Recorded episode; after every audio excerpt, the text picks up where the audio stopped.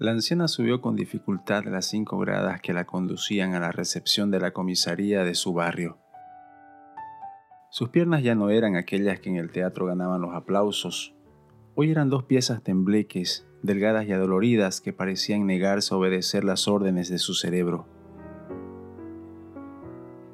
No era una ancianita como las abuelitas de antaño que sentadas en una mecedora solían quedarse horas en las entradas de sus casas, hechas las que tejían, para enterarse de todos los movimientos de la gente de su alrededor, los de sus vecinos, los de sus amigos, los de sus parientes y demás, que pasaban a formar parte de los tapetes que ellas primorosamente adornaban con hilos de seda.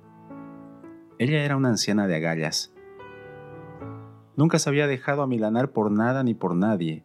No en vano había llegado a ser prima bailarina en obras conocidas y haber debutado en grandes teatros de Buenos Aires y París. Ah, los admiradores que tenía. Si no hubiera sabido manejarlos, nunca me habría llegado a casar con mi amado. ¿Qué se llamaba el difunto? Buah, si hace un ratito nomás estaba mirando su foto. Bah, de todos modos, no importa. Ya se murió. Se fue el ingrato. Se fue después de haberme prometido que nunca me dejaría. Igual se fue. Qué ingrato. La mujer dejó de murmurar y sació del pasamanos. Miró hacia abajo, vio sus zapatos negros que no estaban lustrados. Es más, se percató que eran demasiado viejos y se avergonzó de haber salido con aquellos zapatos, teniendo tantos otros guardados en el ropero. Vestía un traje de casimir de dos piezas, el pantalón ceniza perfectamente planchado, que más o menos cubría los feos y gastados zapatos de diario, y llevaba un saco con bolsillos laterales y un tercero en el pecho en el que primorosamente lucía un pañuelito con una rosa bordada. En el cuello, aquel collar de perlas, regalo de uno de sus tantos admiradores, que ahora no causaba admiración alguna porque cualquiera que mostraba las pechugas en el famoso Mardi Gras recibía uno parecido, pero hecho de cuentas de plástico, algunos de colores brillantes y fosforescentes que las loquillas se ponían después de haber tenido la osadía de mostrarse sin reticencia ni vergüenza alguna. Yo jamás, nunca, never me habría dejado ver las pechugas, ni que me tocaran la pierna. Ah, mis piernas avaluadas en millones entonces. Míralas ahora, apenas si pueden dar dos pasos sin temblar como hojas sacudidas por el viento. La mujer se aproximó al mostrador donde un policía gordo y sudoroso con cara de perro bulldog, observaba detenidamente a través de la puerta de vidrio a toda la gente que transitaba por la calle.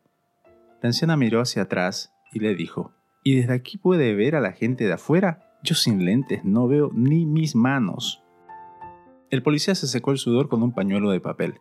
Su rostro de bulldog cambió al de un perrito faldero al verla. ¿En qué le podemos servir, madame? le preguntó en un tono casi paternal. Mire, yo vengo a denunciar el abandono de persona de tercera edad y mm, eso, violencia doméstica. El rostro del policía cambió. Muchas preguntas surcaron su mente y en una sola mirada trató de encontrar signos de violencia en la dulce y delgada anciana de pelo cano. Un rasmillón, un morete, algo que pudiera demostrar que ella era maltratada. Pase, pase por favor, tome asiento y espere un momento, el detective Ramírez va a atender su caso. Ramírez. Al fondo de los escritorios distribuidos en el amplio salón, un hombre maduro, de aspecto limpio y muy bien cuidado, asintió con la cabeza e inmediatamente se dirigió al escritorio donde la anciana estaba sentada sosteniendo su cartera. Buenas tardes, señora, dijo Ramírez, depositando un vasito de cartón en el que humeaba un café negro como sus ojos. ¿En qué podemos ayudarla? La anciana recordó las veces que en el supermercado los cajeros, como si fueran robots, le preguntaban sin esperar respuesta. Buenas tardes señora, ¿cómo está? ¿Encontró todo lo que buscaba? La mujer sonrió pensando que aquellos policías bien podían tener una bolsa reciclable, por supuesto, de la que podrían sacar a los delincuentes y preguntarle, ¿fue este? ¿Fue este otro? Bueno, mire, como le dije al policía, eh, vengo a hacer una denuncia por abandono de persona de la tercera edad y por violencia doméstica, dijo ella. Permítame tomar los datos pertinentes, respondió Ramírez mientras encendía su computador, escribía su clave y entraba a un formulario que llenaría con todas las respuestas de la anciana. Por favor, ¿cuál es su nombre? ¿Tiene usted su identificación? le preguntó. Esas palabras le hicieron dudar. su identificación, aquel rectangulito plastificado que tanto le había costado obtener, trabajar años y años limpiando casas, cuidando niños, olvidar todo lo que fue, sus tiempos de gloria en el ballet, solo por amor a aquel que le prometió el cielo y las estrellas, pero que resultó ser más pobre que las arañas. Un inmigrante soñador y guapísimo cuyos dulces poemas le habían robado el alma. ¿Qué se llamaba? El difunto. Mm, bueno, no importa. Sacó el documento de su cartera y se lo dio como si fuera un autómata. ¿Su dirección es todavía la misma que está aquí? Sí, así es. Bueno, a ver, cuénteme. Bueno, resulta que yo lo recibí en la casa. Él parecía buen chango, usted sabe, de esos que una vez que encuentran cariño ya no se van, de esos como el difunto que no me acuerdo su nombre, ¿sabe? Pero el difunto era un buen ser humano, un poco loco, pero al final hizo casi todo lo que me prometió, menos dejarme. Se murió. Y después apareció este otro, ¿qué le puedo decir? Era loquísimo, se convirtió en mi alegría. Este otro personaje ¿Era más joven que usted? le preguntó el detective Ramírez que había dejado de teclear para prestarle toda su atención. Obviamente. No creo que exista uno de mi edad. De todos modos, me enamoré de él, de sus ojazos, tan claros como el agua, de su carita, siempre alegre, siempre feliz, hasta que... El rostro de ella se iluminaba mientras hablaba, pero de pronto cambió. Se ensombreció.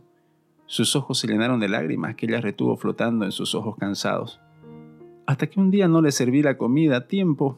Usted sabe, a veces una se distrae mirando la tele y cuando ya somos retiradas, regar el jardín, cuidar las plantas, nos toma una eternidad y el tiempo vuela.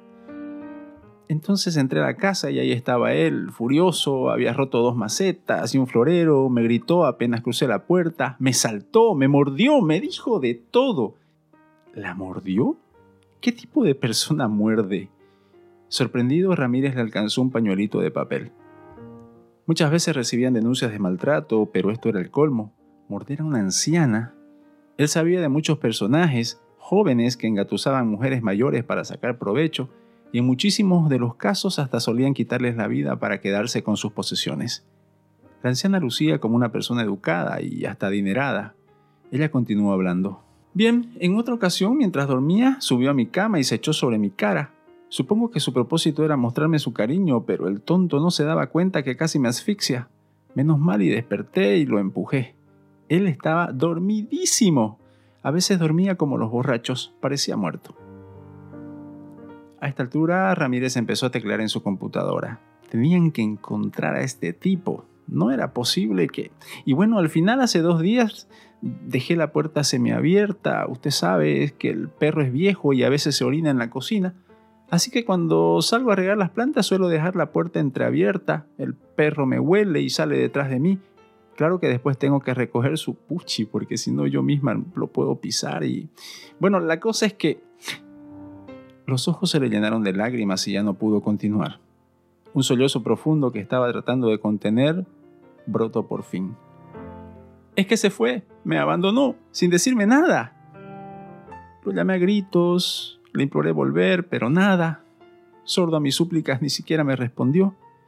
Desapareció tal como había llegado. Llevo dos días sin dormir porque él dormía a mi lado y desde que murió el difunto, sabe, me he olvidado su nombre. El del difunto. Al final no importa, ya se murió y me dejó sola y este otro trompeta también me dejó. Solo el perro sigue a mi lado. Lloraba con esa amargura con que lloran los ancianos cuando son abandonados por sus seres queridos. Lloraba sin poder encontrar el consuelo. Lloraba también tal vez aquel mar de lágrimas que tuvo que tragarse cuando el difunto fue enterrado porque las amigas le decían, tienes que ser fuerte, ahora Dios te va a acompañar y a Dios no le gustaría verte llorando. Ramírez comprendió que la anciana estaba sola, sin familia, sin amigos, y que aquel personaje oscuro y malvado se habría aburrido de buscar valores y obviamente partió sin dejar rastro. El hecho que ella no recordara el nombre de su marido también le llamó la atención. Probablemente la mujer sufría de Alzheimer y... ¡Abuela! Una voz en la recepción nos hizo salir de aquel mar de conjeturas. ¡Abuela! Llevo buscándote más de una hora. ¿Por qué no respondes a tu celular? Una joven de aproximadamente 20 años pasaba apresurada a la recepción y se dirigía al escritorio de Ramírez. Buenas tardes, eh, es mi abuelita, vivo con ella, pero después de estos dos días el cansancio me venció y me dormí. ¿Qué ocurrió en estos dos días que no pudo dormir? preguntó Ramírez observando a la simpática muchacha cuyo blue jean ajustado dejaba ver una silueta delgada como la de la abuela. No era una chica hermosa ni de figura espectacular, era común y corriente, de cabello largo y frenillos en los dientes, pero tenía una mirada muy dulce. Es que siempre hemos tenido cuidado con él. Como llegó un día, yo sabía que también un día iba a querer marcharse. Estos que vagabundean siempre son así, se aprovechan de las personas y cualquier rato se van. Y así fue.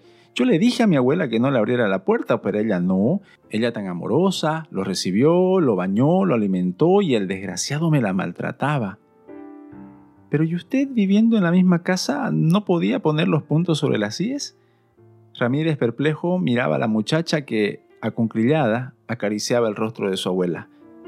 No pues, mi abuela estaba totalmente enamorada de él, con decirle que me dijo que si le daba a elegir entre él y yo, se quedaba con él, ¿se imagina?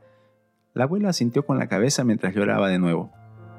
Pero como yo sabía que en cualquier rato ese malagradecido se iba a ir, pues lo encerré. Ramírez no podía dar crédito a sus oídos. El tipo no era tan malo, ellas estaban locas. Habían secuestrado a una persona y ahora todavía pretendían presentar una denuncia en su contra. Esto era el colmo. Pero ¿cómo que lo encerró? Nada, lo metía al sótano Ahí le dábamos sus alimentos y lo cuidábamos a modo que se vaya acostumbrando a la casa. Poco a poco se fue ganando la confianza y hace dos días, cuando ya parecía haberse acostumbrado, mi abu salió al jardín con el perro y este otro ladino aprovechó y desapareció. Mire, señor policía, yo sé que ustedes no se ocupan de estos casos, pero mi abu estaba desesperada y me dijo que iba a intentar... La chica parecía tan inocente. Pero qué intrincados recovecos tendría su cerebro para pensar que, sí, señor detective, dijo la abuela recuperando el aliento después de haber llorado a su gusto. Yo quisiera poner mi denuncia, a ver si alguien no ha visto, que me lo devuelva. Ya estaba lista hasta para ponerle su chip. Ramírez nunca se imaginó estar recibiendo una declaración tal. ¿Su chip? ¿Pero qué? Sí, señor detective, dijo la muchacha, todavía concrillada al lado de su abuela. Sabemos que ustedes no se encargan de estos casos, pero mire, tal vez si pusiéramos su foto en la pared, alguien lo ve y nos ayuda. Sacó de su bolsillo trasero una fotografía y se la entregó. El detective Ramírez pensó que estaba volviéndose loco. Había estado tecleando como enajenado mientras la chica prestaba su declaración, pero al ver la foto se detuvo en seco. ¿Es este el que se fue? Así es, detective. Llevamos dos días sin dormir. Hemos sacado su platito de comida fuera, su camita preferida, que es la pijama de mi abuela. En fin, dicen que suelen volver después de haber vagabundeado por las cercanías, pero capaz si se volvió al sitio donde vivía antes, dijo la anciana con una media sonrisa, mirando la foto con una ternura inusitada. Mi Neptuno, mi gatito bello. Ramírez la miró con incredulidad con ternura, con enojo, con dulzura. Había perdido casi una hora escuchándolas y varios de sus camaradas habían arremolinado para oír la historia al ver llorar a la anciana. Ninguno soltó la carcajada que probablemente él estaba esperando. Se pasaron la foto unos a otros y como en un desfile fueron dando palmaditas a la anciana. No se preocupe señora, va a volver. Los gatos siempre vuelven. A veces se pierden dos o tres días, pero siempre vuelven. Debe estar en las cercanías, nunca se van más de tres casas a la redonda. Incluso debe estar debajo de un deck o en algún rincón de su misma casa. En ese momento un niño entró acompañado de un hombre rubicundo y gordo y de una mujer que vestía una chompa abultada. El niño abrazaba a un gato gordo. Oficial, he encontrado este gato, pero tiene collar y debe ser de alguien y yo no sé dónde ir porque lo deben estar buscando. ¡Neptuno! gritó la anciana. ¡Tununo! dijo la joven. La niña las miró y les dijo al gato, ¿ves? Ahí están tus mamás. Te dije que siempre que te pierdas tienes que buscar a un policía. Ellos siempre saben dónde están tus papis. A mí me encontraron una familia, miró a la pareja que había entrado con él y ellos lo abrazaron. El chiquillo entregó el gato gordo a la anciana y le dio un beso a la mejilla. Ya no llores, me dijo que nunca más se iba a ir, me dijo que nunca más te iba a arañar, que iba a ser un buen chico. ¿No ve? le dijo al gato y sonrió. Ese día Ramírez no hizo el papel acostumbrado. Llegó a su casa y abrazó a su nieta. Le dijo, ¿sabes? Cuando sea viejo, no me dejes tener un gato.